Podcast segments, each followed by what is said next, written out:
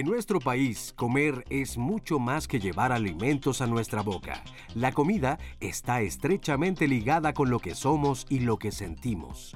Las personas nos reunimos para comer, comemos para celebrar y preparamos nuestros mejores platillos para halagar a nuestros seres queridos pero también comemos para buscar una supuesta tranquilidad y dejamos de comer cuando tenemos depresión profunda o situaciones inestables en la relación con los padres, especialmente la madre.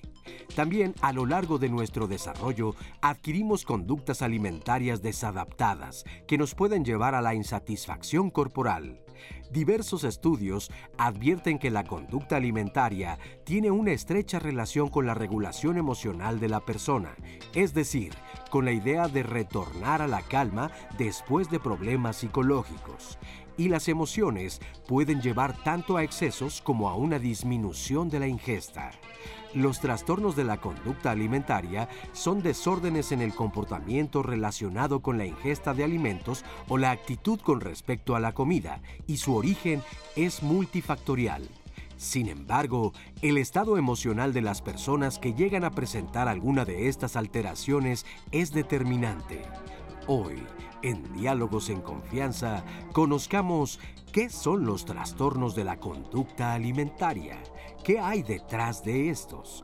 ¿Cuál es su relación con las emociones y cómo podemos atenderlos? Hola, ¿qué tal? ¿Cómo están? Me da muchísimo gusto saludarlos esta mañana aquí en Diálogos en Confianza. Yo soy Cristina Jauregui y bueno, como ya vieron, vamos a hablar de este tema tan interesante, los trastornos de la conducta alimentaria. Y para platicar de este tema, bueno, pues es muy, muy importante, por supuesto, saber que esto tiene que ver mucho con nuestras emociones y entender cómo podemos enfrentarlo para poder entonces, eh, pues, pasar o enfrentar esta conducta, eh, regular nuestras emociones y ayudar a nuestro entorno o a personas que tal vez estén viviéndolo en nuestras familias o nuestros amigos, en fin, etcétera. Pero bueno, pues gracias por estar aquí este día con nosotros y le doy los buenos días a las intérpretes de lengua de señas mexicanas que hoy nos acompañan, que son Lía Vadillo, Jimena Raya y Magdalena Alejo. Buenos días, chicas. Y por supuesto también el día de hoy me acompaña Diana Laura Gómez, eh, en ausencia de Anaí, que le mandamos un besote donde se encuentre. Pronto la volveremos a ver por aquí. Pero hoy estoy muy contenta que Diana está aquí con nosotros. Diana, ¿cómo estás? Buenos días. Hola Cris, muy buenos días.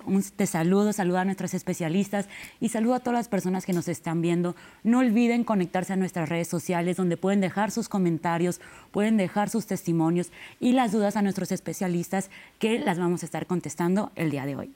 Por supuesto que sí. Muchísimas gracias. Y bueno, para platicar del tema del día de hoy, tenemos con nosotros a la maestra Daniela Lobato. Ella es terapeuta cognitivo-conductual, es especialista en trastornos de la conducta alimentaria y es psicoterapeuta de Liber Terapia Cognitivo-Conductual. Dani, ¿cómo estás? Bienvenida. Muy bien, muchas gracias por invitarme. Gracias por estar aquí.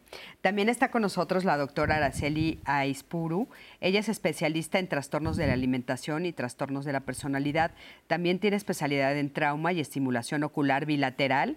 Es maestra en psicología y directora y fundadora de la clínica Ellen West AC. Araceli, ¿cómo estás? Qué gusto tenerte por aquí. No, yo muy feliz, Cristi. Gracias, gracias por estar aquí. Y también está con nosotros la doctora Ana Rosa García. Ella es psiquiatra infantil y de adolescentes, jefa de la División de Enseñanza y Capacitación del Hospital Psiquiátrico Infantil Juan N. Navarro de la Secretaría de Salud. Ana, bienvenida. Qué gusto tenerte por aquí. Buenos días. Oigan, y bueno, tenemos un poquito corto el tiempo de ahorita, pero me gustaría que me acompañaran a ver el siguiente testimonio, que es un testimonio anónimo, pero nos va a dar pie para, regresando, empezar a abrir el tema. Acompáñame a verlo. El diagnóstico que me dieron justo fue hace un año, el 15 de marzo del 2022. Me diagnosticaron con anorexia nerviosa. Esto empezó desde muy chiquita, cuando yo empecé a contar las calorías, empezaba a utilizar fajas, a pesarme varias veces al día. Y así cada vez con el tiempo empezó a escalar esto hasta que dejé de comer, dejé de tener eh, alimentos al día comenzaba a desmayarme. Cosas muy pequeñas que requieren muy poco esfuerzo ya no las podía hacer porque tenía cero grasa en el cuerpo. Entonces fue en el momento que mis papás dijeron, esto no es normal, necesitamos ayuda y fue cuando comenzamos a buscar la ayuda.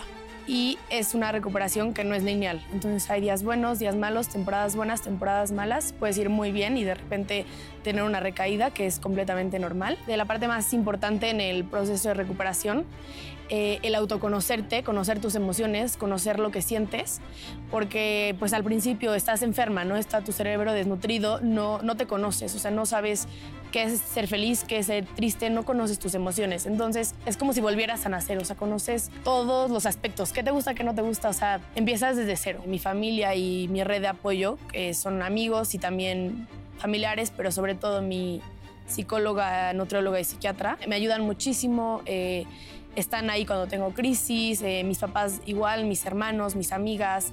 Sé que siempre tengo a alguien y que no estoy sola en ningún momento. Entonces, sé que mi primera opción es llamarle a mi psicóloga, a mi nutrióloga, que siempre van a estar ahí en una crisis, que es lo más importante. Y sé que no estoy sola, que es lo que me ha ayudado bastante para salir adelante. Muchísimas gracias, gracias por este testimonio. Y ahora a mí me gustaría empezar preguntándote cuáles son los tipos más frecuentes de trastornos de la conducta alimentaria. Bueno, me gustaría comentar que el término trastornos de la conducta alimentaria es muy reductivo, porque lo que se trastorna no nada más es la conducta, se trastorna el pensamiento.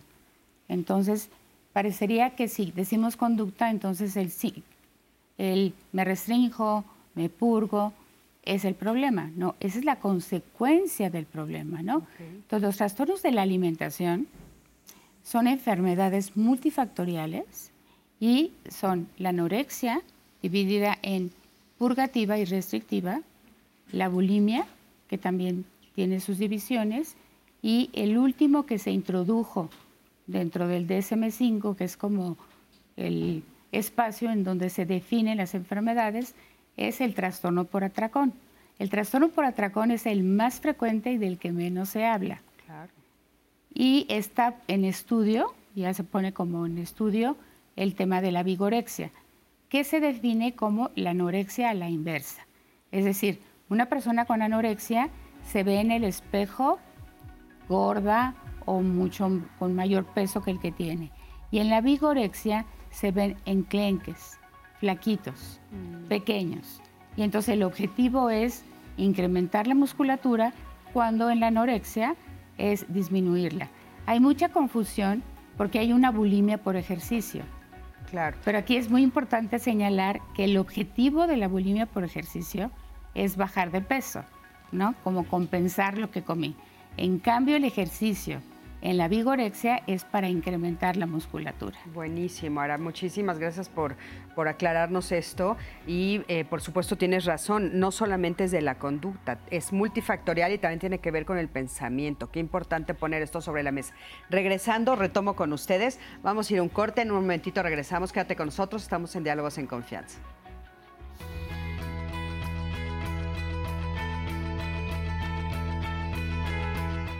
No hagas de tu cuerpo la tumba de tu alma. Pitágoras, filósofo y matemático griego. Bueno, pues ya estamos aquí de regreso en Diálogos en Confianza y estamos hablando de este tema tan interesante que son los, los trastornos de la conducta alimentaria. Y bueno, ya estábamos platicando un poquito sobre este tema, qué es un trastorno y cuáles son los más frecuentes. Y a mí me gustaría preguntarles a ustedes cuáles son las causas de estos trastornos, o sea, ¿por qué razón? ¿Tiene que ver solo con querer lucir más delgada? No, la realidad es que, a ver, como ya decíamos al inicio, ¿no? o sea, son multifactoriales, pueden haber muchísimos factores que vayan a causarlos. A veces a mí lo que me gusta ver es, a lo mejor suena raro, pero es como si eh, se juntara de alguna forma una cierta receta, por así decirlo. Hay varios factores que se tienen que juntar y también vamos a tener ciertos factores nosotros que nos pueden volver muchísimo más vulnerables a desarrollar este tipo de trastornos de conducta alimentaria. Y digamos que es, si todos estos se juntan y tenemos esa vulnerabilidad, puede ser entonces que desarrollemos este tipo de trastornos.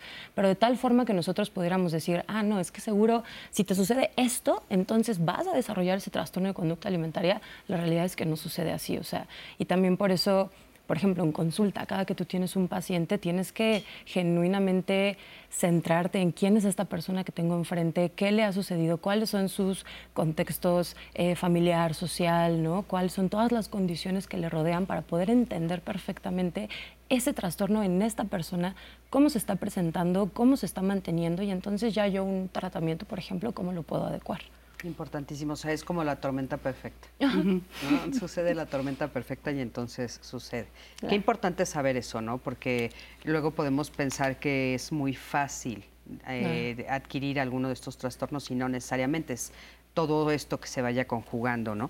Y eh, bueno, a mí me gustaría saber si esto tiene solo que ver con lucir delgada, o sea, vemos muchas veces que, que la idea que se tiene a nivel general es como, claro, lo que quieren es estar más flacas, más flacas, más flacas y cumplir con un estereotipo que está asignado para, sobre todo, las mujeres en esta sociedad.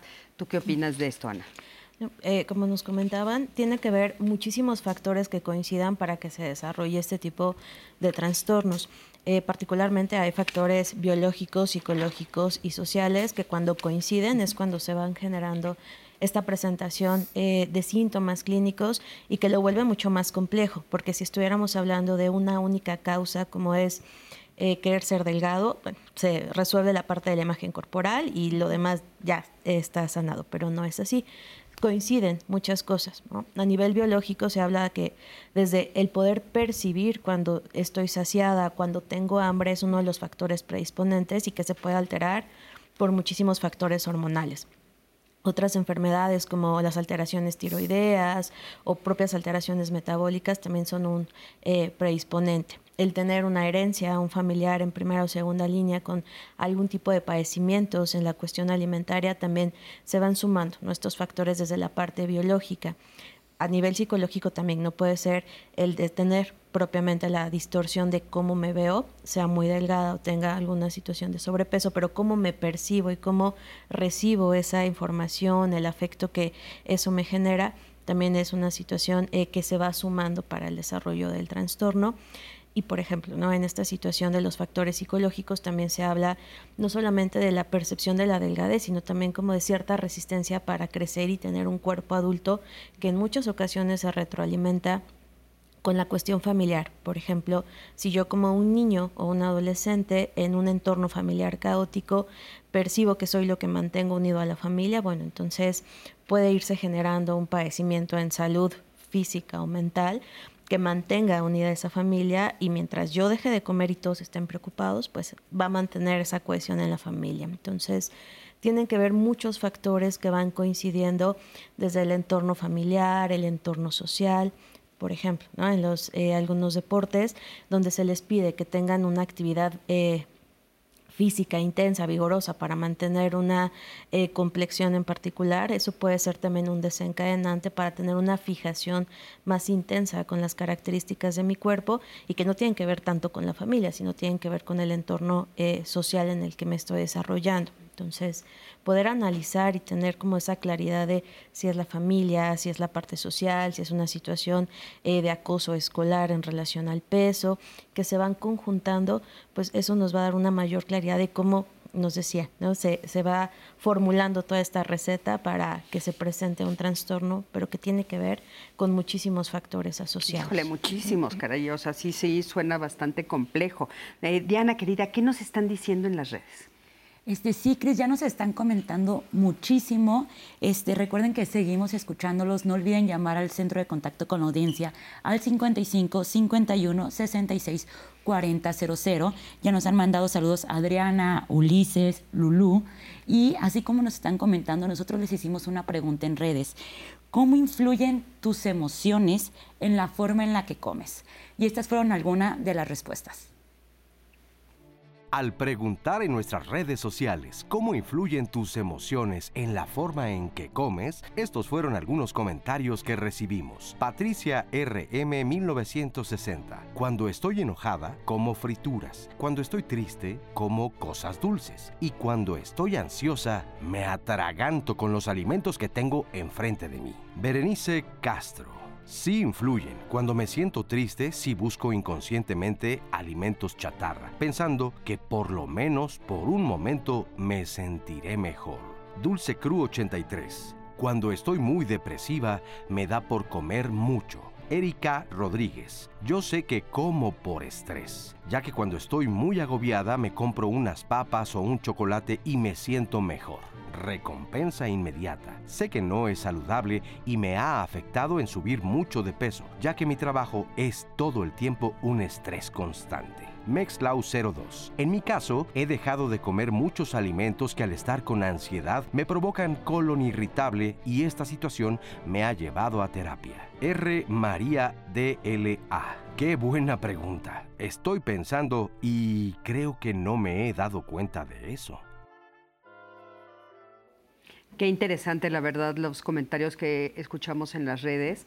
Eh, hay varios que, parece que hacen una descripción puntual ahora de lo que sucede, pero eh, antes de comentar eh, lo que ellos están diciendo, a mí me gustaría que nos aclararas si estos trastornos son una enfermedad. ¿Están clasificados como enfermedad? Sí, claro. Este, yo recuerdo que hace 25 años, cuando fundamos Ellen West, lo primero que teníamos que hacer era como mandar la información uno, de que la anorexia, la bulimia existían, porque había mucho subdiagnóstico. Esa era como la problemática hace 25 años, ¿no? O sea, tenía yo una paciente que iba con el psiquiatra y le decía, oiga, doctor, pero ¿y la anorexia? Y el psiquiatra le decía, ah, no te preocupes, nena, eso es lo de menos, ¿no? había un problema serio con respecto a esto, ¿no? Entonces, los primeros 10 años, lo que hicimos fue, es una enfermedad, porque se consideraba como un capricho, como algo pasajero, propio de la adolescencia. Entonces eso que implicaba subdiagnóstico y el tiempo que la gente permanecía enferma hace 25 años era de 13 años. Mm. O sea, era altísimo. Ahora es de 7, que sigue siendo muy alto y es estadística a nivel mundial. Entonces, una enfermedad, como cualquier otra, está muy estigmatizada y todavía la familia sigue sintiendo vergüenza porque sería como algo que está como en contra, no lo sé, se sienten como amenazados. Entonces, en la medida en la que tú como papá no puedas hablar abiertamente de, ah, fíjate que mi hija tuvo anorexia y la traté en tal lugar, cada familia cuando se presenta con esta situación se encuentra completamente sola. Claro. ¿Por qué? Porque a lo mejor el, el vecino lo tuvo, pero nunca le platicó. Entonces, hoy, 25 años después, me encuentro con la misma problemática de hace 25. ¿Por qué? Porque nos ha faltado como volver a retomar el tema de una manera constante y la gente dice, oye, pero ya se acabó, oye, pero ya no hay. Entonces ahora lo que hemos visto es de que pasan por el mismo laberinto de confusión de qué es, por qué es, cómo se trata y pierden muchísimo tiempo y estamos hablando que si la, el inicio viene generalmente entre los 12 y los 14, este año yo he tenido puras pacientes de 13 desde enero. O sea, ya es como, ¿cuántos años tiene? 13, ¿no? ¿Por qué? Porque el cambio en el cuerpo, precisamente, genera como un detonador de un miedo a crecer o de ser el pegamento de la familia, ¿no? O donde surgen todos aquellos temas, digamos, traumáticos históricos de la propia infancia. Entonces ahí está muy comprometido el crecimiento de la chica. Por lo que si tú te tardas dos o tres años en encontrar un equipo, encontrar una institución que te va a dar una solución, porque son enfermedades curables. Eso está escrito, está definido y está asumido como tal en todo el mundo. Entonces, cuando comentan de, no, pues le fue mal porque es incurable, es parte del mito y parte como del pretexto de no saber cómo atenderlo. Claro, importantísimo. Ahora, creo que hay un problema ahí importante, Daniela, con respecto al tema de las emociones. Porque entonces, eh, como se habla mucho de que es un, trastorno que tiene que ver con las emociones, por ejemplo, se habla mucho de con un problema con la mamá o un problema emocional porque no se siente cómodo con su cuerpo, cómoda con su cuerpo, o el ambiente de, la casa, de la familia, eh, de la escuela, social, etcétera pues entonces es justamente algo que se ha ignorado. O sea, y que se tiene la creencia de que no es una enfermedad, sino que simplemente tienes que utilizar la voluntad y que no tienes fuerza de voluntad o que no tienes la fortaleza interior. Y entonces creo que ahí ha habido un atorón fuerte. A ver, con... Es con el tema de las emociones, la verdad es que tiene la raíz y no nada más en trastornos de conducta alimentaria. Algo que yo veo muchísimo en consulta es las personas no sabemos estar con el malestar emocional, ¿no? O sea, si tenemos ansiedad, tristeza, enojo, vivimos de alguna manera rodeados del mensaje de que sentirnos mal está mal.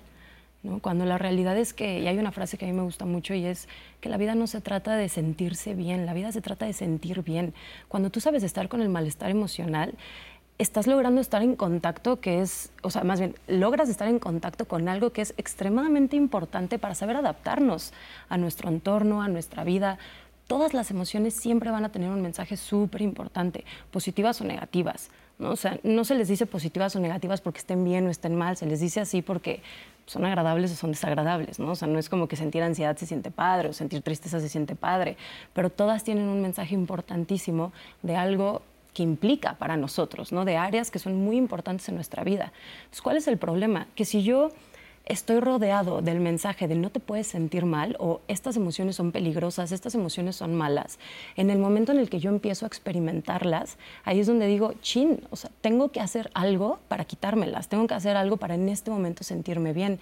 Y muchos de los comentarios que nos compartían ahorita eso ponían, ¿no? Es que estoy ansioso, ¿cómo? Estoy triste, ¿cómo? O sea, es esa necesidad de ahorita me tengo que sentir bien, ahorita me las tengo que quitar. Entonces, ahí es donde, por ejemplo, empieza a entrar el comer emocional.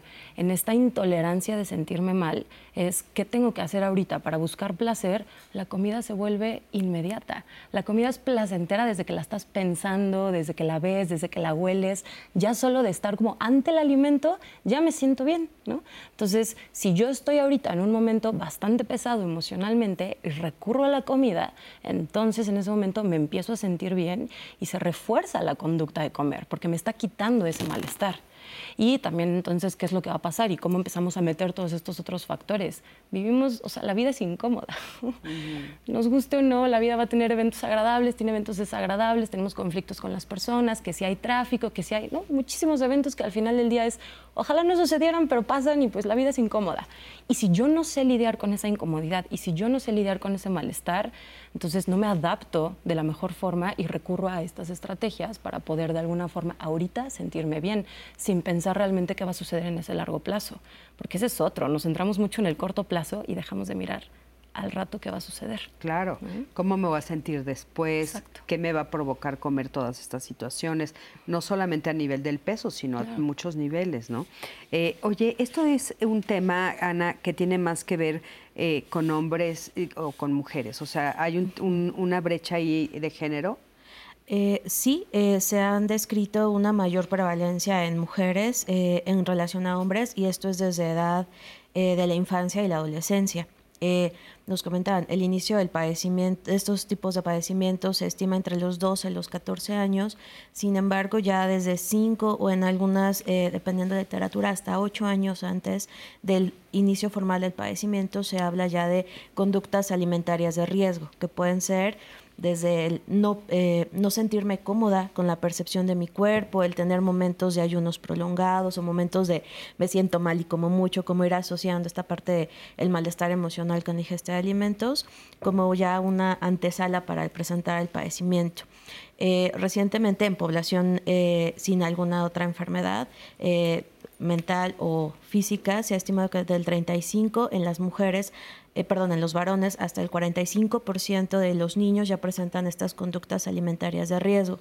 Anteriormente se estimaba que había una brecha mucho mayor, que la, casi era un padecimiento exclusivo de las mujeres. Por eso es muy, muy frecuente que se hable de eh, las mujeres con anorexia o las mujeres con bulimia y no tanto de la población masculina, pero la verdad es que sí se ha eh, se presenta también en los varones y en los últimos 10 años ha incrementado de manera impresionante eh, el número de varones que presentan el tipo de trastornos de conducta alimentaria. ¿Qué ha cambiado en, función a los hombres que ha aumentado ese, ese porcentaje? tiene que ver principalmente con las cuestiones eh, sociales y familiares dentro del núcleo de la familia si hay una disfunción importante, si hay una situación de crítica hacia el cuerpo, que también es algo muy frecuente, como poner estos apodos de el gordito, el flaquito, el chaparrito, que es mucho más, eh, ha incrementado como esta expresión hacia los varones en, el comentario de sus cuerpos o de la conducta en relación a los alimentos, también de la exigencia de que mantengan una complexión física como socialmente aceptada y también la inclusión de algunos otros deportes de alto rendimiento donde se les pide que tengan como una complexión. En los varones sí es más frecuente eh, la vigorexia en relación a las mujeres, porque es desarrollar masa muscular para tener una imagen corporal eh, acorde a lo que se espera con una postura masculina o con el cuerpo de un varón y al hacer este tipo de comentarios, la influencia social también ha ido incrementando esa, esa presentación de trastornos alimentarios.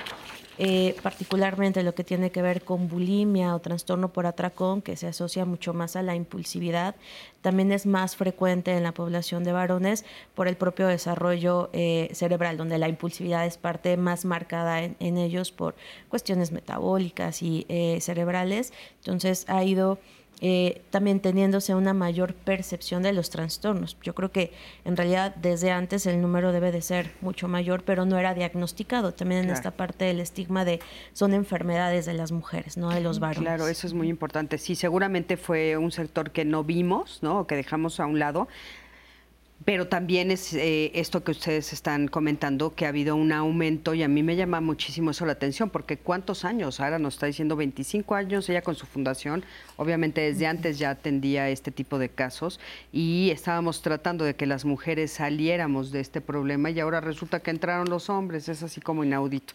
Pero acompáñenme a ver el siguiente testimonio, por favor. Ella es Laura, ella eh, presenta eh, episodios de bulimia y leves episodios de anorexia pero sobre todo por una decepción amorosa, porque hablando de emociones, también pues hay ciertos eventos en el transcurso de nuestra vida que pueden ser justo los detonantes. Vamos a ver qué es lo que a ella le pasó. Acompáñame a verla.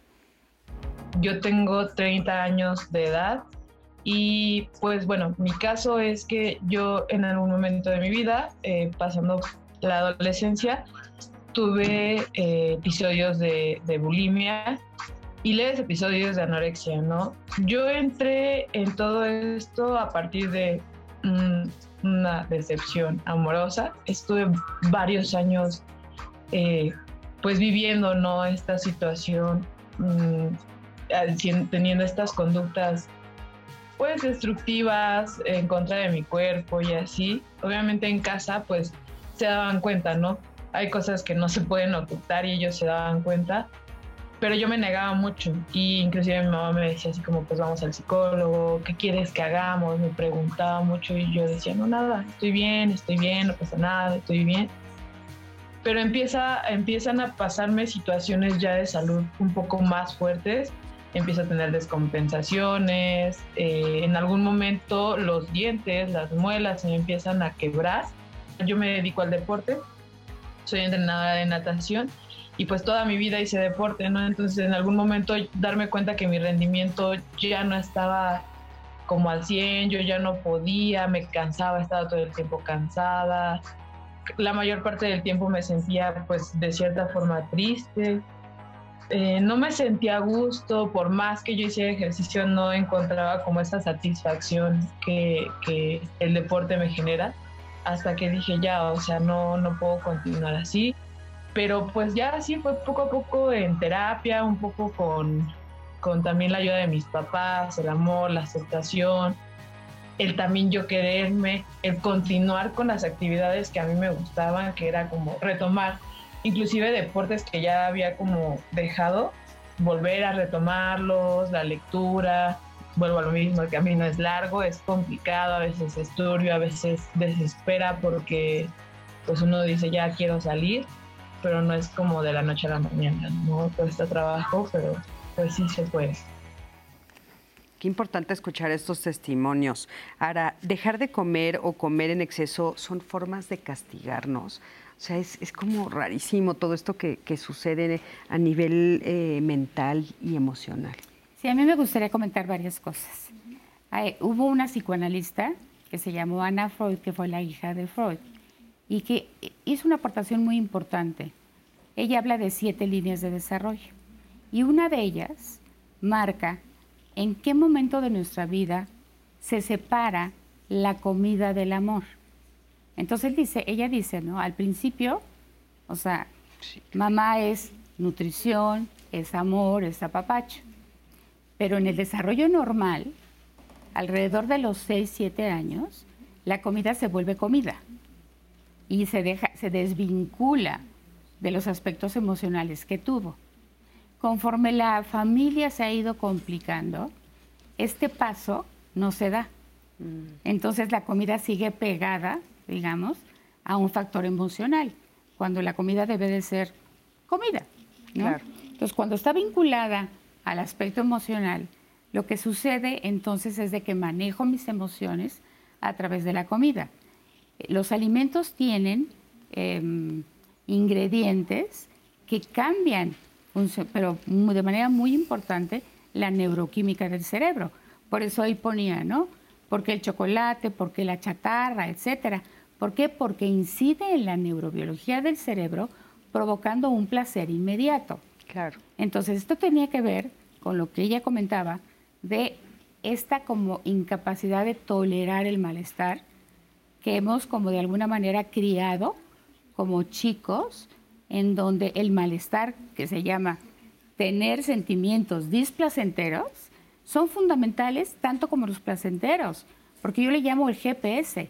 Mi GPS me dice, estoy triste, entonces yo tengo que buscar la razón por la que estoy triste. Estoy enojada, estoy preocupada, pero entonces como que se ha excluido todo este tipo de como de expresión de emociones y se han generado jóvenes y niñas que son muy intolerantes al malestar, ¿no? Entonces me dicen, es que me siento mal. ¿Qué tienes? Estoy triste. Digo, oh, bienvenida a la tristeza. A ver, vamos a hablar, hablar de la tristeza para preguntarle, ¿qué te pasa? ¿No? Si el GPS no funciona, que yo le llamo, entonces yo no me voy a dar cuenta porque cada emoción tiene su función. El enojo que me dice que alguien está intentando transgredir mis límites. La tristeza es que mis necesidades emocionales no están siendo satisfechas. Entonces, el hecho de poder sentir que la familia recoja nuestro sentimiento, porque estás triste, amor? A ver, cuéntame. Y la mamá ayuda a la niña en ese proceso de poder encontrar una respuesta. Ahora, no hay que olvidar, porque parece que se olvida, que los trastornos de la alimentación son enfermedades mentales. Entonces yo a estas chicas las pondría como personas que utilizan la comida para el manejo de sus emociones. Pero no estamos hablando de un trastorno de la alimentación. El trastorno de la alimentación, por eso cuando se le llama conducta, se confunde. ¿Por qué? Porque es una enfermedad mental, por lo que las emociones, la autoestima, todo lo que está, digamos, como rellenando nuestra mente, está enfermo. Claro. La manifestación de eso que está aquí es restringirme o vomitar.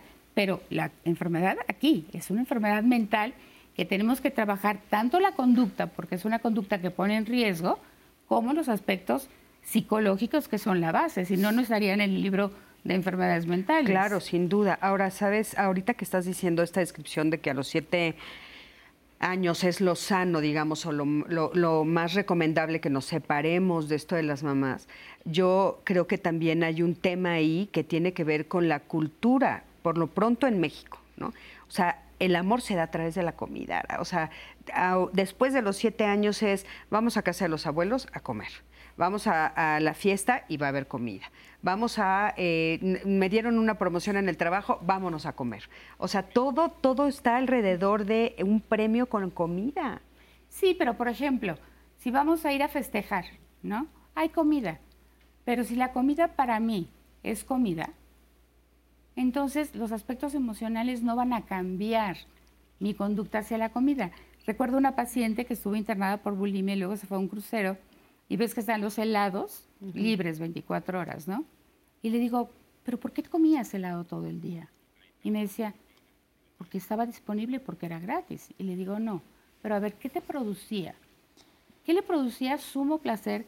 Porque el contenido del helado va directamente al cerebro y entonces estimula los núcleos de placer. Pero el hecho de que estemos rodeados de comida es una realidad, creo que en todo el mundo, no tiene por qué implicar que yo como emocionalmente. Porque pues, tengo amigas que me dicen, oye, ¿y tú, ¿y tú cuando vas al barco sobrecomes? Y le digo, no. O sea, no puedo sobrecomer. Claro. Es imposible para mí, ¿sabes? Claro. Depende, depende del estado emocional que estés, por supuesto, como bien nos dices tú. A ver, vamos a oír, Diana, qué dicen en redes. Este, claro, ya nos han llegado varias de sus historias. Una persona anónima nos comenta que su sobrina tiene varias como etapas de no comer, se encierra en su cuarto, anda de mal humor, los insulta, dice que ya no le interesa vivir y después dice que está muy feliz, pero que sobre todo que deja de comer cuando está muy, muy triste. Y esto que estamos hablando de las emociones creo que dice demasiado con este comentario. Y luego otra persona nos pregunta que también hay papás que es como de, quiero mantener sano a mi hijo, este, y los engordan y les dan tanto de comer como para que esté sano. Y realmente es, les causan un problema con, con la comida. Esto nos comenta Coco Lisi. Y recuerden que seguimos leyendo sus comentarios y pueden llamarnos al centro de contacto con la audiencia y hagamos una pausa y en breve regresamos con este tema.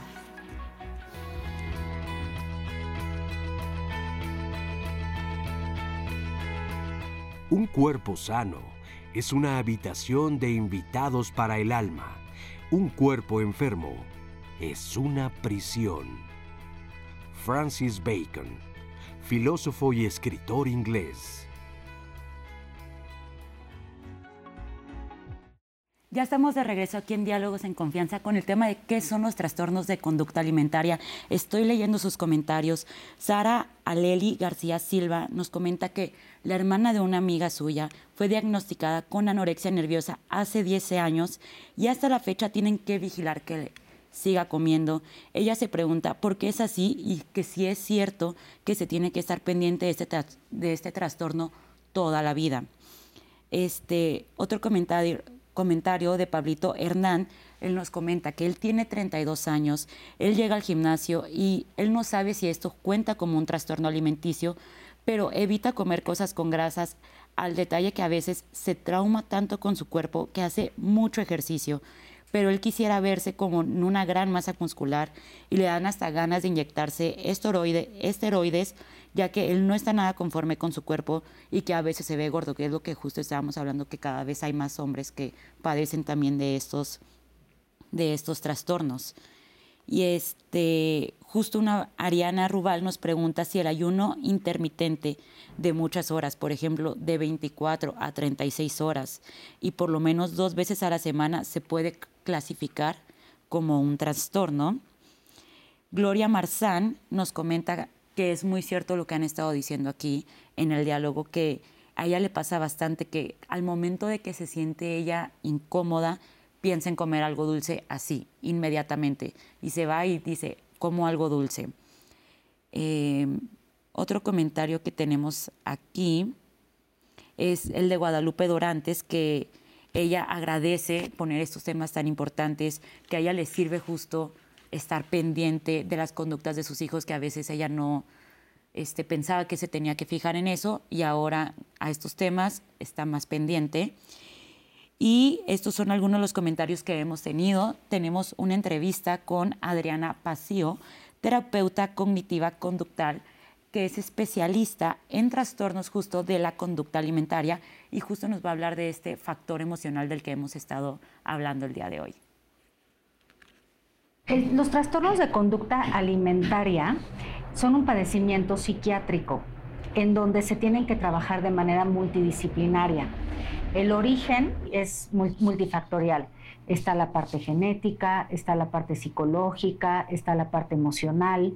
Todo esto se interrelaciona.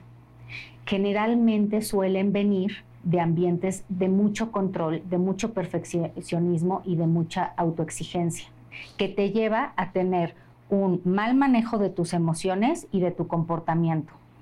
El factor de las emociones es muy importante porque como eh, en las pacientes con este trastorno les cuesta mucho expresar, identificar, expresar y manejar sus emociones. Es decir, realmente no hay un problema con la comida en sí, es un problema con cómo manejas tú las emociones en tu vida que no puedes, no sabes y, se, y lo canalizas a la comida.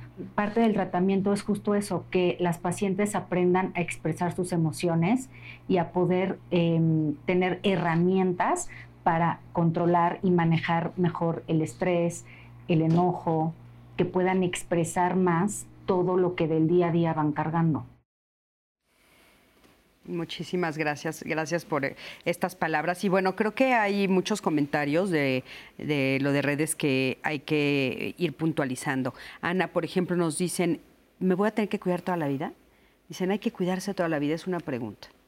Bueno, hay que cuidarnos en el sentido de siempre estar muy alerta de nuestra salud física y emocional, ¿no? Es siempre estar alerta de lo que platicábamos, qué significa para mí ingerir algún alimento, cómo me siento con el alimento, cómo me siento con mi cuerpo, y es parte del autocuidado, ¿no? Desde el seleccionar los alimentos, la actividad física, qué voy a hacer en el momento en el que ingiero algún alimento, pero particularmente en los pacientes con un trastorno de la conducta alimentaria, no es estar eh, vigilando toda la vida eh, como estando hiperalerta, ¿no? Más bien es tener presente que hay ciertos como banderas rojas, que hay esos focos que nos deberían de alertar. Por ejemplo, cuando comienzo otra vez a preocuparme mucho por si subo o si bajo de peso, cuando empiezo a estar muy angustiado en relación a qué estoy comiendo o los comentarios que llega a ver por el resto de las personas, porque en muchas ocasiones, como en el afán de señalar, te veo mejor, llegan a decir, ay, ya estás más gordita o estás menos flaquita, y eso tiende a ser como una situación también eh, que contrarresta el tratamiento que se ha llevado. Sí hay que estar alerta, pero no es una cuestión de vigilar o considerarme toda la vida enferma. Más bien es estar muy al pendiente de cómo me siento en relación a los alimentos, a mi cuerpo, a las expresiones de otros, para poder hacer una intervención temprana. Importantísimo eso. Eh, y, bueno, eh, también nos están diciendo, nos preguntan, por ejemplo, sobre el ayuno intermitente que me llama mucho la atención, porque yo mientras estoy escuchando lo que están diciendo, yo digo, ay, qué difícil, es que son tantas, eh, tantos los mensajes. Ahorita por todos lados están diciendo que lo más sano es hacer ayuno y que está de moda, ¿no? Y ahorita ustedes tres en el transcurso del programa nos han dicho, pues es una alerta también estos ayunos que de repente hacen, a ver, ¿qué es esto? O sea, ¿qué pasa con esto del ayuno intermitente que está tan de moda? Claro. El ayuno intermitente y muchas otras dietas, porque de repente siempre está la dieta de moda, ¿no? este, entonces, para empezar, dentro del tratamiento, en el protocolo como tal, nosotros implementamos algo que se llama un patrón de alimentación regular. Y eso es que puedan comer desayuno, comida y cena y que tengan dos colaciones. Y lo ideal es comer cada tres, cuatro horas. Y esto, a ver, tiene bases eh, físicas, por supuesto. Y entonces, parte del por qué es tan importante es es que me, voy a regresar un poquito a poderles explicar cómo eh, la presión de hacer eh, una dieta restrictiva, ¿no? Y el por qué entonces el ayuno intermitente pudiera llegar a ser bastante riesgoso. La base de todo trastorno de conducta alimentaria eh, es algo que nosotros llamamos una sobrevaloración del peso y la figura, ¿sale? O sea, eso lo que implica es, yo reconozco, bueno, no reconozco, yo considero que mi valía humana, mi aceptación, el éxito, o sea, como que todo lo que es, se considera como bueno y que me va a dar felicidad va relacionado con mi peso, mi figura y la capacidad que tengo para controlarlo. Entonces, si yo tengo eso todo el tiempo en mi mente, lo que voy a procurar hacer justo son todas estas dietas, ¿no? Porque entonces, si lo más importante es controlar mi peso, que voy aprendiendo que lo que tengo que hacer es eh, bajarle la comida, ¿no? Hacer dietas y comportamientos a lo mejor como el ejercicio. Pero la restricción como tal lo que va a generar es dos tipos de presiones muy importantes. Va a haber una presión fisiológica y esa es, ya sea que estoy comiendo poquito y al final del día a ver, nuestro cuerpo necesita cierta cantidad de energía, no hay de otra. Es como el coche que tú lo tienes que llenar con cierta cantidad de gasolina para que pueda como, funcionar y andar bien. Nosotros igual, necesitamos nuestra gasolina, por así decirlo. O dejar pasar muchas horas entre comida. Entonces, comer poquito o dejar pasar muchas horas es la presión fisiológica. Y luego está la presión psicológica, que esa es como si ahorita te dijera no pienses en un elefante rosa. O que yo te dijera, tienes prohibido ahorita relacionarte con todo lo amarillo. Vas a empezar a estar atenta a todo lo que es amarillo porque entonces no me puedo relacionar con eso y entonces tenemos reglas de alimentación de lo que pueden comer, lo que no se puede comer, eh, con qué personas, cuánta cantidad, todo esto. ¿no? Entonces, estas dos presiones se juntan y lo que provocan son los famosos atracones que son este eh, episodio de descontrol, y justo es este descontrol porque ya las presiones explotaron, entonces es este descontrol y por eso son estos episodios de comer. Hay dos tipos de atracones, pero por lo general em, los más conocidos es comer mucho ¿no? y con este descontrol. Y ese es el riesgo del ayuno intermitente, que como estás dejando pasar muchas horas entre, eh, entre comidas, vas a tener estas presiones tanto psicológicas como fisiológicas, porque como vives en este, hay cosas que no puedo comer o hay tiempos en los que no puedo comer, todo el tiempo piensas en la comida. Porque si bien sí eh, yo, por ejemplo, no sé, que he hablado con amigas nutriólogas y todo, y tiene ciertas bases y, o sea, como ciertos beneficios al ayuno intermitente. En dado caso es, sí, si tú vas a ir a una consulta de nutrición, ver que ese nutriólogo esté certificado en poder hacer bien el ayuno intermitente y que no nada más es, eh, ah, voy a dejar pasar tantas horas entre comida y listo. Todo tiene un porqué y todo tiene bases y respaldo científico y siempre tienen que checar en cualquier profesión, de lo que sea, que genuinamente con quien estás acudiendo esté certificado para hacer eso, porque si no te puedes meter en muchos riesgos. Claro, por supuesto. Ahora, ¿cómo podemos identificar si alguien en mi familia o yo estoy justamente en la línea de ya entrar o ya entré a este trastorno? Sí, mira, por ejemplo, aquí en los testimonios observamos como desórdenes en la conducta alimentaria, ¿no? Como un día me como muchas papas, porque esto viene, digamos, de dividir la comida en buena o mala, ¿no? Entonces lo que genera es de que un día me voy a consentir con pastel, etcétera. Pero eso no tiene nada que ver, o puede ser un precursor, pero esto es como más, más común. Cuando tú me preguntabas que si sobrecomer era un castigo, en el trastorno por atracón, una de las características es comer sin hambre y comer hasta que me duele. ¿no? Entonces eso pertenece al, al tercer trastorno de la alimentación, que es el trastorno por atracón. ¿Cuál era tu pregunta original? La de... ya me quedé, pensando en, todo esto que estabas diciendo y ya no... Ah, los signos. Los signos. Sí, o sea, ¿cómo, ¿cómo sé? Eh, o sea, ¿cómo sé que yo ya entré? O sea, por ejemplo, dices, el atracón, bueno, pues ¿Cómo, identifico si yo ya me metí en un atracón? ¿Cómo identifico, por ejemplo, ahorita vamos a ver un testimonio más adelante de una mamá que dice, yo jamás pensé que llegara a mi casa porque juraría que es de modelos, de deportistas, o sea, pero no, es más cerca de lo que nos imaginamos. O sea, ¿cómo identifico cuando ya estoy en la línea de tengo que poner atención a mi hijo o a mí? Sí, por eso hago la diferencia, digamos, ¿no? Porque hay conducta desordenada en la alimentación, ¿no? Hay gente que puede ser muy desordenada, pero no tiene problemas de peso, no tiene problemas de nutrición, digamos, ¿no? Eso se puede trabajar en terapia con nutrición, pero es a muy corto plazo, no está representando un trastorno. Pero ahí viene un testimonio a donde mi hija se aísla y pasa muchos días sin comer y se vuelve muy agresiva. Ahí estamos hablando de otra cosa. La restricción alimenticia provoca una desnutrición en el cuerpo y en el cerebro. Entonces, las personas que pasan tiempo en restricción y bajan de peso, la conducta cambia por completo. Y sobre todo se vuelven muy violentas.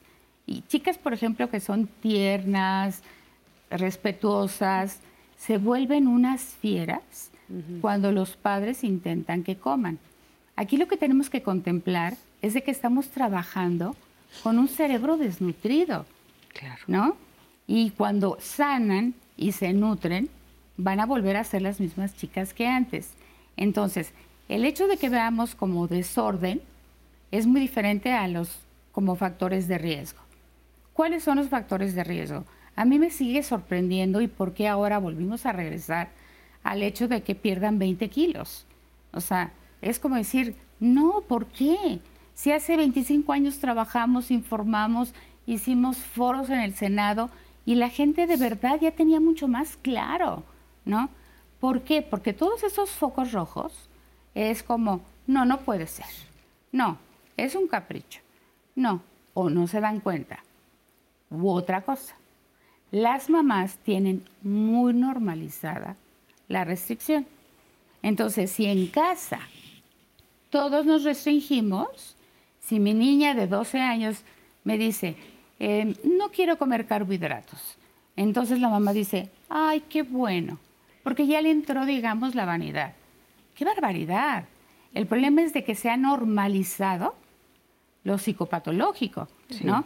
Que es, y nada más cuando me dice la mamá, en, la, en casa comemos muy saludable, ya inmediatamente ves y supones que es una alimentación completa y absolutamente restrictiva. Antes no sucedía que estas mamás les dieran esa alimentación a los niños de 5 años. Ahora lo he visto. Entonces imagínate una chica con esa alimentación que está totalmente normalizada. ¿Cómo te vas a dar cuenta? Claro. Te vas a dar cuenta, como me dijo una, cuando la vi en el baño vomitando y dije, puede ser que ya esté algo raro, ¿no? Entonces, el problema es la normalización, que tenemos que señalar que no hay comida buena y no hay comida mala, que los ayunos, que el saltarse las comidas, etcétera, generan y son como factores de riesgo. Y una de las cosas que se observa con más facilidad es la imagen corporal negativa. La imagen corporal negativa es un fenómeno tremendo. Los estudios marcan, y se hizo un estudio de una marca en todo el mundo, yo tengo la carpeta de los resultados en todo el mundo sobre la imagen corporal. Los resultados son verdaderamente tristes. ¿Por qué? Porque entre el 70 y el 80% de las mujeres en el mundo tienen una imagen corporal negativa. y tú lo puedes ver, por ejemplo, ¿no? Hay videos a donde le dicen, ¿qué te gusta de ti? Mm, hmm. ¿Qué no te gusta de ti? La nariz, la frente, las piernas, ¿no? Entonces vivimos en una cultura, por un lado social y por otro también familiar, en donde estamos en la época del narcisismo. El narcisismo se convirtió en una suerte de forma de vida. Entonces los padres tienen unas expectativas enormes con respecto al físico de sus hijas, las madres también, o sea, es como que prevalece, como que se disparó la conducta narcisista y por lo tanto yo necesito que mi hija sea perfecta. Y dentro de esa perfección debe de estar extremadamente delgada y para ello necesita restringirse. Entonces, estos papás van a tener problemas y dificultades para verlo. Pero, digamos, hablemos de otros papás, que también hay muchos. ¿Qué es lo que van a ver? Primero, una niña que dice, ay, mamá me choca, que entra a comprarse ropa y dice, no me, nada se me ve bien. ¿Qué significa nada se me ve bien? Bueno, si me quiero poner un pantalón talla cero y no me queda, me compro uno cuatro, salen y dicen, estoy gordísima. Claro, no, solo por el número. Porque no me queda el que yo quisiera que me quedara. ¿no? Claro. Entonces no se ponen traje de baño, no se sienten cómodas en la playa. Entonces, ese sería como el primero. Ese puede llevar entonces a conductas para modificar mi cuerpo. Y lo primero es restringir alimentación, quitar grasas.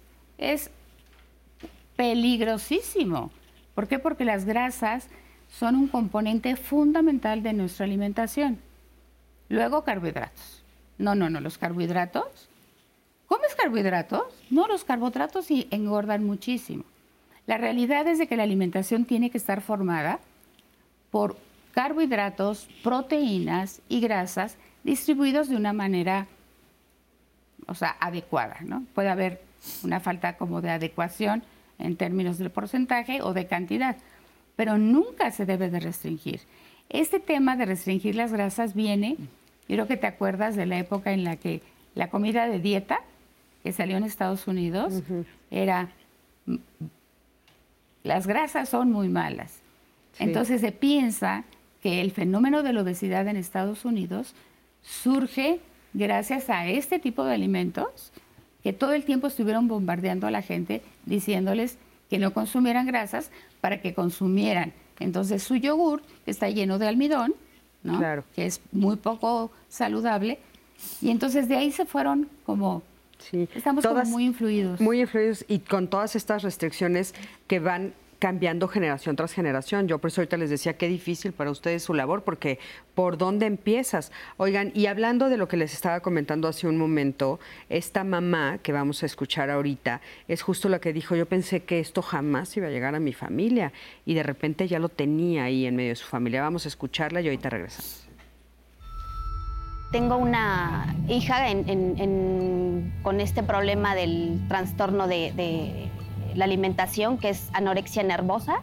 Mi experiencia como mamá ha sido muy difícil, muy difícil ver a mi hija dejar de comer, dejar de alimentarse poco a poco, fue paulatinamente quitándose alimentos al grado de, de, pesar una lechuguita, unos jitomates, porque así empiezan. O sea, ella empezó con ejercicio, se empezó a retirar carbohidratos y luego empezó a quitarse ya prácticamente toda la comida. Ella consumía unas 350 calorías por día. O sea, hubo dos ocasiones en que no comió nada en todo el día porque ella se sentía gorda y ella decía, no, o sea, todo es calorías y yo no debo de consumir calorías para no subir. Yo me daba cuenta que ella ya estaba adelgazando mucho, pero al mismo tiempo estaba haciendo ejercicio. Entonces yo lo atribuía a que era el ejercicio. Pero cuando ella me dice que, está este, que no, le, no tiene su periodo, es cuando yo digo algo no está bien. Al momento yo pensé que era algún problema de tiroides y la llevé con la ginecóloga a que le hicieran ese, ese estudio de la, de la tiroides y no, y no, pues no, la tiroides estaba bien. Entonces ahí yo ya acudí a, un experto en, nutrición. Cuando me dicen esa anorexia, pues yo dije, esto no sucede aquí en, mi casa y con mi hija, esto es de, de, a lo mejor de artistas o a lo mejor de bailarinas o a lo mejor de gente que tiene esta presión, ¿no? Entonces ya me la canalizan para llevarla a una, a una clínica especial, pero ella ya estaba muy, muy, muy bajita, ella ya pesaba 24 kilos. O sea, tenía un índice de masa corporal de 11. Entonces me la rechazan de la clínica después de tres meses que porque ya corría peligro su vida. Entonces me dan una carta para pasarla al Ramón de la Fuente, que es ahí donde ya empieza un tratamiento integral y, multidisciplinario. Entonces ahora que está en recuperación, pues mi, mi vida este, con ella, mis conductas, mi actitud, es un poco más de, empatía, de más amor, de entendimiento. Y como mamá, em, yo aconsejaría que pongamos más atención a, los hijos, que realmente muchas veces ellos nos están mostrando que les falta algo, algo afectivo, amor o atención, más atención. Yo soy ama de casa pero luego estaba yo muy enfocada en, mis quehaceres de la casa y no ponía mucha atención en lo que pues ella me decía. Y estos a veces son pues los detonantes y nosotros como padres pues sí mantenedores del problema. Muchísimas gracias y me llama mucho la atención que ella diga eso, o sea, yo no pensé que fuera a estar cerca, o sea, ¿qué está pasando? ¿Falta más información? Sí, en realidad hay una situación que a pesar de que es un trastorno del que se ha hablado desde hace más de 200 años y que pensaríamos que poco a poco ha ido generándose mayor conciencia, en realidad hay una gran falta de información hasta dentro del mismo personal de la salud, ¿no? que puede decir no solamente con eh, nutrición o solo con psicología o solo con psiquiatría, cuando en realidad es un padecimiento que requiere abordarse desde todos los, todas las áreas yo en realidad que a nivel social no se reconozca como un problema de salud tiene que ver con muchos factores, ¿no? Es decir, ah, pues está cuidándose al hacer ejercicio, al cuidar la dieta, pero en realidad ya es una situación muy restrictiva o de un desgaste físico importante, pero al tenerlo como dentro de esta esfera de son conductas sanas, por eso no se cuestionan, evita que se acceda a, la atención. También para muchas familias es muy angustiante el darse cuenta es que mi hijo no está ganando peso, ¿no? porque parece que es como un señalamiento de la familia lo está haciendo mal y tienden a ocultarlo o a no buscar información y dejarlo pasar, ¿no? aunque ya está bajando de peso, comienzan a encontrar la comida escondida o comienzan a darse cuenta de que están muy cansados porque ya no hay energía para hacer nada y lo van dejando pasar tanto por una falta de información propiamente en algunos casos como, como ignorancia, pero también en otras situaciones ante lo difícil que es afrontar un problema de, de esta magnitud. Claro, por supuesto. Me parece que es este muy significativo, ¿no? Esto que nos estás diciendo. Y otra cosa que no quisiera dejar pasar y que ahorita regresando del corte, que nos vamos a ir a un corte, eh, me gustaría que abordáramos la culpa de la mamá. ¿No? O sea, ella, por ejemplo, dice, bueno, es que yo sí estaba presente, pero no estaba presente, pero sí me di cuenta, pero no me di cuenta. O sea, en su, en su lenguaje nos damos cuenta, en su narrativa nos damos cuenta que ella sí se culpa, ¿no? Entonces, también qué duro, porque cómo, cómo estar en este planeta o en esta eh, cultura viendo que de chiquito pues tienes que, llevarlo al pediatra y que suba de peso lo adecuado. Y después a cierta edad todo el entorno te dice ahora que no suba tanto, ahora ya se pasó. Y entonces es, es una confusión también para las mamás fuerte, ¿no? Pero ahorita regresando de este corto, ustedes nos dicen qué podemos hacer ya a nivel de familia. Quédate con nosotros, estamos en Diálogos en Confianza.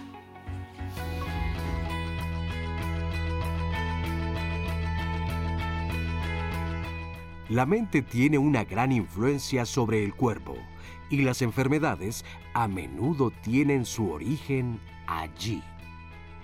Jean-Baptiste Molière, dramaturgo y poeta francés.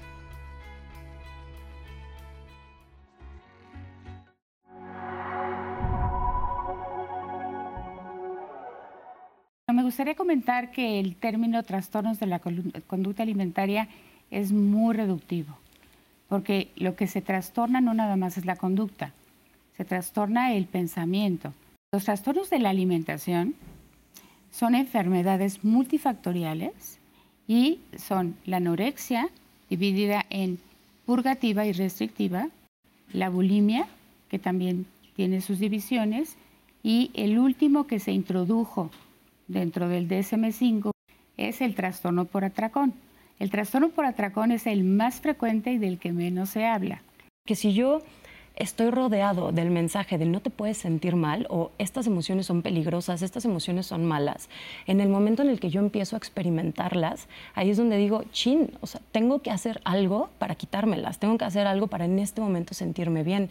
Ahí es donde, por ejemplo, empieza a entrar el comer emocional. En esta intolerancia de sentirme mal, es qué tengo que hacer ahorita para buscar placer, la comida se vuelve inmediata.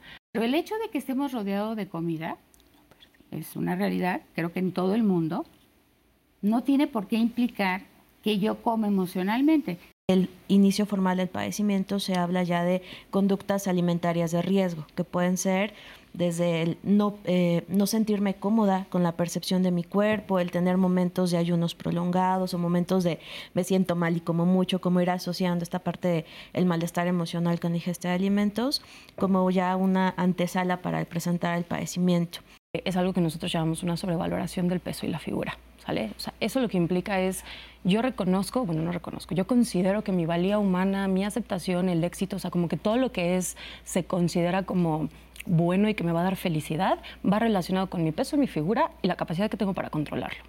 En los varones sí es más frecuente eh, la vigorexia en relación a las mujeres, porque es desarrollar masa muscular para tener una imagen corporal eh, acorde a lo que se espera con una postura masculina o con el cuerpo de un varón para empezar, dentro del tratamiento, en el protocolo como tal, nosotros implementamos algo que se llama un patrón de alimentación regular. Y eso es que puedan comer desayuno, comida y cena y que tengan dos colaciones. Y lo ideal es comer cada tres, cuatro horas.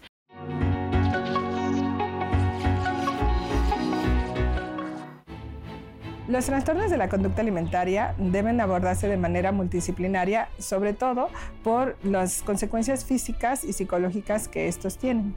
Al ser un problema de alimentación, las chicas que presentan este trastorno generalmente sufren de desnutrición o una mala nutrición debido a las conductas compensatorias que llegan a presentar. Entonces, por ahí pues, es el primer enfoque que se debe trabajar, la parte de la renutrición con un experto en trastornos de la conducta alimentaria en cuanto a la parte psiquiátrica, debido a la comorbilidad que existe de la ansiedad y la depresión con este tipo de trastornos, también es necesario el apoyo psiquiátrico para hacer el diagnóstico y dar los medicamentos adecuados, que generalmente son ansiolíticos o antidepresivos. De última generación de preferencia. Y en la parte psicológica, nosotros trabajamos toda la reestructuración cognitiva, es decir, el cambio de pensamientos para que logren hacer un cambio en la conducta y también en los sentimientos que se generan. Vamos a trabajar toda la parte de emocional, ya que finalmente ellas eh, carecen ¿no? de esta identificación de los sentimientos que se conoce como alexitimia. Y entonces tengo que trabajar que ellas puedan identificarlos, expresarlos y regularlos. Después trabajo esta parte de imagen corporal porque finalmente también está muy dañada. Hay mucha insatisfacción de su cuerpo y tenemos que trabajar precisamente para que ellas logren ver todo lo que su cuerpo hace por ellas, no nada más esta parte estética, que bueno, pues es uno de los factores de riesgo que también se manejan dentro de estos trastornos. Posteriormente trabajo la resolución de problemas, ¿no? También para que ellos tengan herramientas para solucionar las situaciones de vida general, ¿no? que puedan afrontarlas adecuadamente. Y por último, trabajo la prevención de recaídas para que ellas logren mantenerse adecuadamente y para eso pues, también se hacen seguimientos. Es la forma en que se debe de trabajar este trastorno. Y gracias por continuar con nosotras aquí en Diálogos en Confianza. Muchas gracias a Rocío Ivón por esta entrevista que nos dio sobre el tratamiento multidisciplinario. Ya tenemos varios comentarios aquí, un par de llamadas. Flor Gutiérrez nos marcó y nos dijo que ella dejó de comer por pensar que algo que comiera le podía provocar apendicitis y le preocupaba morirse, entonces comía pura papilla para beber acudía para solucionarlo acudió con un psiquiatra y él le dijo que estaba pasando por un episodio de ansiedad, que tuvo un trastorno de conducta alimentaria a causa de la depresión. Sonia nos comentó que cuando murió su papá bajó como 10 kilos, pero no era algo consciente. Entonces ella se pregunta si realmente pudo haber pasado por una anorexia a causa de la depresión por la muerte de su papá. Chel Carrillo en Facebook nos comenta, muy interesante el tema, que también se genera esa conducta por todo lo que las niñas ven en internet con las mujeres con una complexión perfecta y belleza, que justo su hija tiene esos pensamientos del peso. Esri Lien dice, es que parece que se vale lo que sea, hasta desnutrirse con tal de intentar un estándar corporal y agregado a la idea de que cada vez se le tiene más satanizado los alimentos y el miedo a subir de peso como si fuera lo peor que te pudiera ocurrir o lo peor que te pudiera pasar en la vida, son las condiciones ideales para estar en riesgo. Marta Laura Ruiz dice, ese estrés a ella le provoca tener algo crujiente en la boca, dulces de preferencia, azúcar, eso me produce placer. Ella subió casi 30 kilos y ha logrado bajar 12, pero sí tuvo que atenderse porque eso le detona el estrés y por ende el subir el peso. Y Guadalupe Castillo nos pregunta que si hay alguna asociación o fundación para asistir con personas que tienen este trastorno y poder compartir experiencias y tratamiento. En YouTube, Lupe Bucio nos pregunta si la atención psiquiátrica para trastorno alimenticio en base para tratar esta enfermedad o solo puede ser este, terapia psicológica o a fuerzas tenemos que acudir también con un psiquiatra. Estos son algunos de los comentarios que, que nos han hecho. Vamos a tratar de responderlos a todos, Diana. Mil gracias. Y bueno, a mí me gustaría eh, empezar con, contigo, eh, por supuesto, Ana, que eh, nos estabas diciendo que también es muy importante, además de las preguntas que nos están haciendo, sí poner muy en claro cuáles son las complicaciones a largo plazo de tener estos trastornos de conducta alimentaria. Para retomar un poquito de los comentarios, es indispensable que todos los trastornos de conducta alimentaria reciban un tratamiento interdisciplinario. Interdisciplinario implica que todas las disciplinas estén en comunicación y vayan en búsqueda de un mismo objetivo, porque en ocasiones cuando hablamos de multidisciplinario solo es, eh, pues lo ve un nutriólogo y lo ve un psiquiatra y un psicólogo, pero que nunca se comunican, es eh, buscar un mismo objetivo teniendo todos un plan de tratamiento. Particularmente eh, los trastornos de conducta alimentaria se vuelve un problema de salud física y psiquiátrica porque el dejar de comer implica, o el estar comiendo en estos periodos de atracones, implica un desgaste corporal. Pacientes con anorexia nerviosa, por ejemplo, las complicaciones que hay a largo plazo por estas restricciones que hay están desde un desequilibrio en los electrolitos del cuerpo, cosa que impacta en toda la conducción del corazón a nivel del sistema nervioso central y que lo que vamos viendo es un deterioro cognitivo donde ya no hay la capacidad para la atención, la memoria, el aprendizaje, porque no hay energía para hacer absolutamente nada. Aparte de nivel cardíaco, también hay una gran serie de alteraciones a nivel muscular, donde se va perdiendo fuerza, se va perdiendo la masa y es algo que en los procesos de recuperación cuesta muchísimo trabajo alcanzar nuevamente. Hay pacientes con anorexia nerviosa que llegan a fallecer justo por toda esta serie de desequilibrio a nivel físico y que de hecho es una de las enfermedades en salud mental que tiene una tasa de mortalidad más alta, muy similar a la, al fallecimiento por suicidio.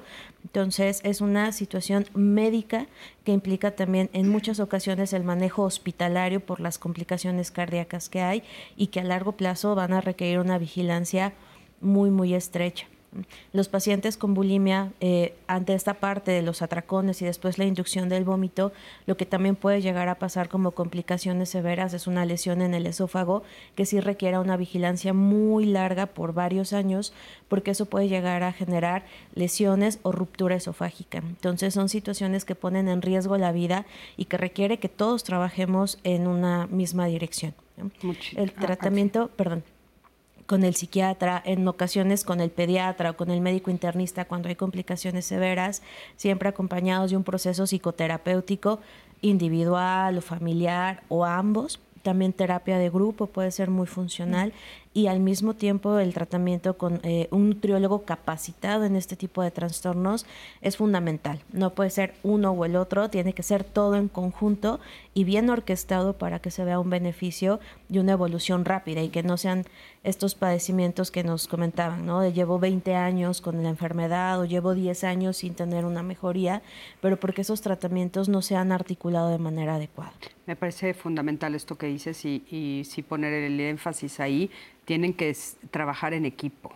¿no? Porque puedes tener a los tres doctores por separado, pero si ellos no se comunican, cada uno trabaja en su propia línea. Ahora, tú nos decías que era muy importante eh, este tema de la negación, que lo, observaste un poco en el testimonio que escuchamos de la mamá que dice no me di cuenta, ¿no? Tal vez un poco la negación, y nos preguntaban a dónde pueden acudir y, tu espacio es un espacio al que pueden acudir. Sí, nosotros este, nos constituimos primero como una clínica o sea, como temprano, porque no había nada en toda Latinoamérica, entonces yo me fui a Europa, vi que el problema ahí estaba, entonces yo dije, pues hay que resolverlo, ¿no? Este, el tema de la negación es un tema característico de estas enfermedades. También lo es de las adicciones. Y eso propició que en una época, que todavía como que los mitos continúan, se contemplaran los trastornos de la alimentación como adicciones. No lo son. El hecho de que compartan algunas características no lo convierte en una adicción. ¿Por qué? Porque una adicción es incurable. Los trastornos de la alimentación son perfectamente curables, pero cursan con una negación enorme, igual que un drogadicto que te dice, primero muerto que dejar de usar esto porque a mí no me hace daño. Entonces, la negación en el paciente complica mucho la intervención porque el paciente se va a negar a asumirlo. Y es como que de alguna manera compartido por la familia, porque es muy fuerte, ¿no? Y si el que yo lo diga provoca un problema muy grande, prefiero no decirlo. Ahora, a eso júntale el estigma. El estigma es como, no, eso no puede entrar a mi casa. O sea, puede entrar el cáncer, la leucemia, pero eso, y eso es una cosa que está totalmente estigmatizada. ¿Por qué? Porque cualquier enfermedad puede entrar a cualquier familia, porque los trastornos de la alimentación no nos hacen peores personas ni mejores. Y quería yo comentar en, algo que ahí dicen que lleva 10 años y que necesita estar vigilada. Yo tengo un paciente de Sudamérica, papá, que me ha hablado como unas 15 veces en cuatro años. Y las 15 veces me dice que su hija, él la tiene que alimentar. La hija pesa 30 kilos. Y ya ahí cada vez que me habla yo digo, bueno, el Señor dice que la va a traer, pero ¿podría usted convencerla? Entonces, cuando una persona tiene 10 años, como dices, ella está enferma. Y entonces la justificación es de que necesita estar vigilada o controlada. No, es que eh, dentro de la psicopatología de la familia se puede convertir en el pegamento o en este caso el, papá tuvo a una esposa muy enferma de cáncer que estuvo cinco años deteriorándose y ella se encargó, él se encargó de cuidarla. Cuando la señora fallece, la hija se enferma y entonces él es su cuidador. Entonces, ¿qué pasa? Que en este entretejido psicológico, él no puede dejar de cuidarla, ¿no? ¿Por qué? Porque tan fácil como la primera vez que me hable la manda, ¿no? Hay que contemplar que el paciente por sí mismo no va a buscar ayuda. O sea, el hecho de que, doctora, tengo anorexia, por favor, cúreme, no existe. El 99.9 de nuestros pacientes entran en contra de su voluntad. No importa la edad, porque la ley marca muy claramente que cuando una persona no tiene la capacidad de tomar una decisión, los padres se convierten en los que lo deciden. Si nosotros esperáramos, y muchas mamás, y mucha gente mal informada desde médicos, etcétera, es, no, si no quiere no la metas. No, si no quiere no va a funcionar. Claro que funciona, claro que funciona. Hemos tratado más de 5 mil y son tres que han llegado a decir, porfa, cúrame, ¿no? Entonces sí es muy importante contemplar los aspectos de la negación. Claro, por supuesto, porque aparte también eh, se mezcla con lo que estábamos comentando de la culpa siempre hacia las mujeres, a las mamás. Entonces también yo como mamá, pues tal vez tengo toda esta negación porque no quiero una culpa más. Claro. Es un poco, ya ven que hace rato yo les decía, son factores que se juntan en una receta. Porque sí he tenido pacientes tanto que sus mamás se sienten justo culpables o que el mismo paciente es el que se siente culpable, ¿no? Como si ellos un día dijeran, Mm, ¿con qué voy a sufrir? ¿Con qué se me antoja hoy? Y elijo un trastorno de conducta alimentaria. Sí, imagínate. Entonces, no tiene nada que ver con eso. ¿no? Eh, creo que también lo que pasa es que falta mucho información. en el que las personas podamos realmente conocer por qué podemos desarrollar cierto tipo de, eh, de enfermedades y no nada más este tipo, sino cualquier otras enfermedades mentales, médicas, de todas las formas.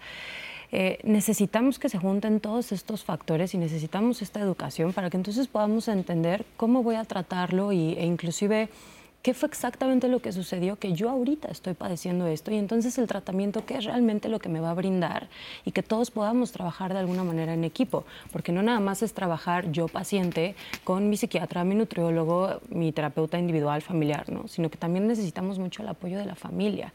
Entonces, algo también que yo siempre trato de que se hagan conscientes es, ya en que les platicaba la sobrevaloración del peso y la figura, es que vivimos en una sociedad que sobrevalora a la apariencia física. Claro. O sea, nosotros lo vemos hasta en películas, en redes sociales, en todo siempre te están mandando el mensaje de pero el cuerpo es importante. La delgadez es justamente lo que te va a hacer eh, feliz, exitoso, reconocido. Vean, siempre lo digo luego cuando estoy platicando con mis pacientes o mis alumnos y todo, y les digo, es que vean ustedes películas de comedias románticas, de acción, todo, y es... Eh, ¿Cuándo han visto un personaje, o sea, el principal, y que la película no se trate de esto, ¿no? pero que el personaje principal tenga eh, un cuerpo distinto a los estándares de belleza eh, y de delgadez? ¿no? O, por ejemplo, luego también para demostrar que un personaje está mal, está deprimido y todo lo que hacen, que es, ah, lo suben de peso. Entonces nosotros nos vamos bombardeando de todos estos mensajes. Entonces vivimos en esta sociedad que te dice, es que cuidar tu apariencia física es lo que tienes que hacer, porque lo que tú tendrías que estar haciendo correcto es buscar estar de acuerdo a esos estándares. Oye, y hablando de este tema, eh, ¿por qué no está dentro de estos, esta clasificación de trastornos la obesidad? Porque la Ah. obesidad realmente se vuelve una, o sea, puede ser una consecuencia de un patrón disfuncional de conducta, porque la obesidad va a tener muchísimas otras causas. No nada más podemos decir que viene de un trastorno de conducta alimentaria. Inclusive hace rato mencionaban unos comentarios de...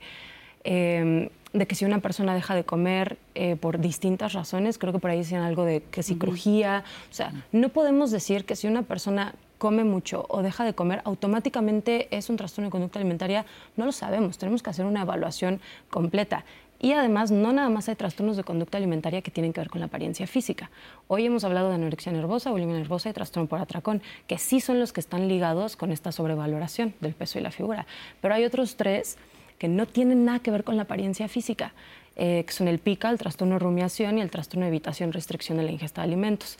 En dos de los comentarios que hacían, yo algo que hipoteticé fue más bien, se estaba hablando del de restricción evitación de la ingesta de alimentos, que es un trastorno en donde sí dejo de comer o le tengo como eh, aversión a ciertos alimentos o grupos de alimentos, pero no porque crea que me va a engordar, sino porque a lo mejor creo que me va a hacer daño, que era lo que mencionaban. Así que le va a dar Eh, hepatitis, ¿no? ujú, Que le, va a dar hepatitis, ajá, ¿no? O, por ejemplo, yo alguna vez vi una paciente que le tenía ya muchísimo miedo a eh, alimentarse de proteína, pero porque alguna vez comió un pollo, le dio una infección espantosa y entonces a partir de ahí empezó a generalizar y sí, ya no me comía nada, pero no le importaba su apariencia física. Los otros dos que dijiste, porque ya estamos al final del programa y no quiero que se queden ahí, ¿qué son?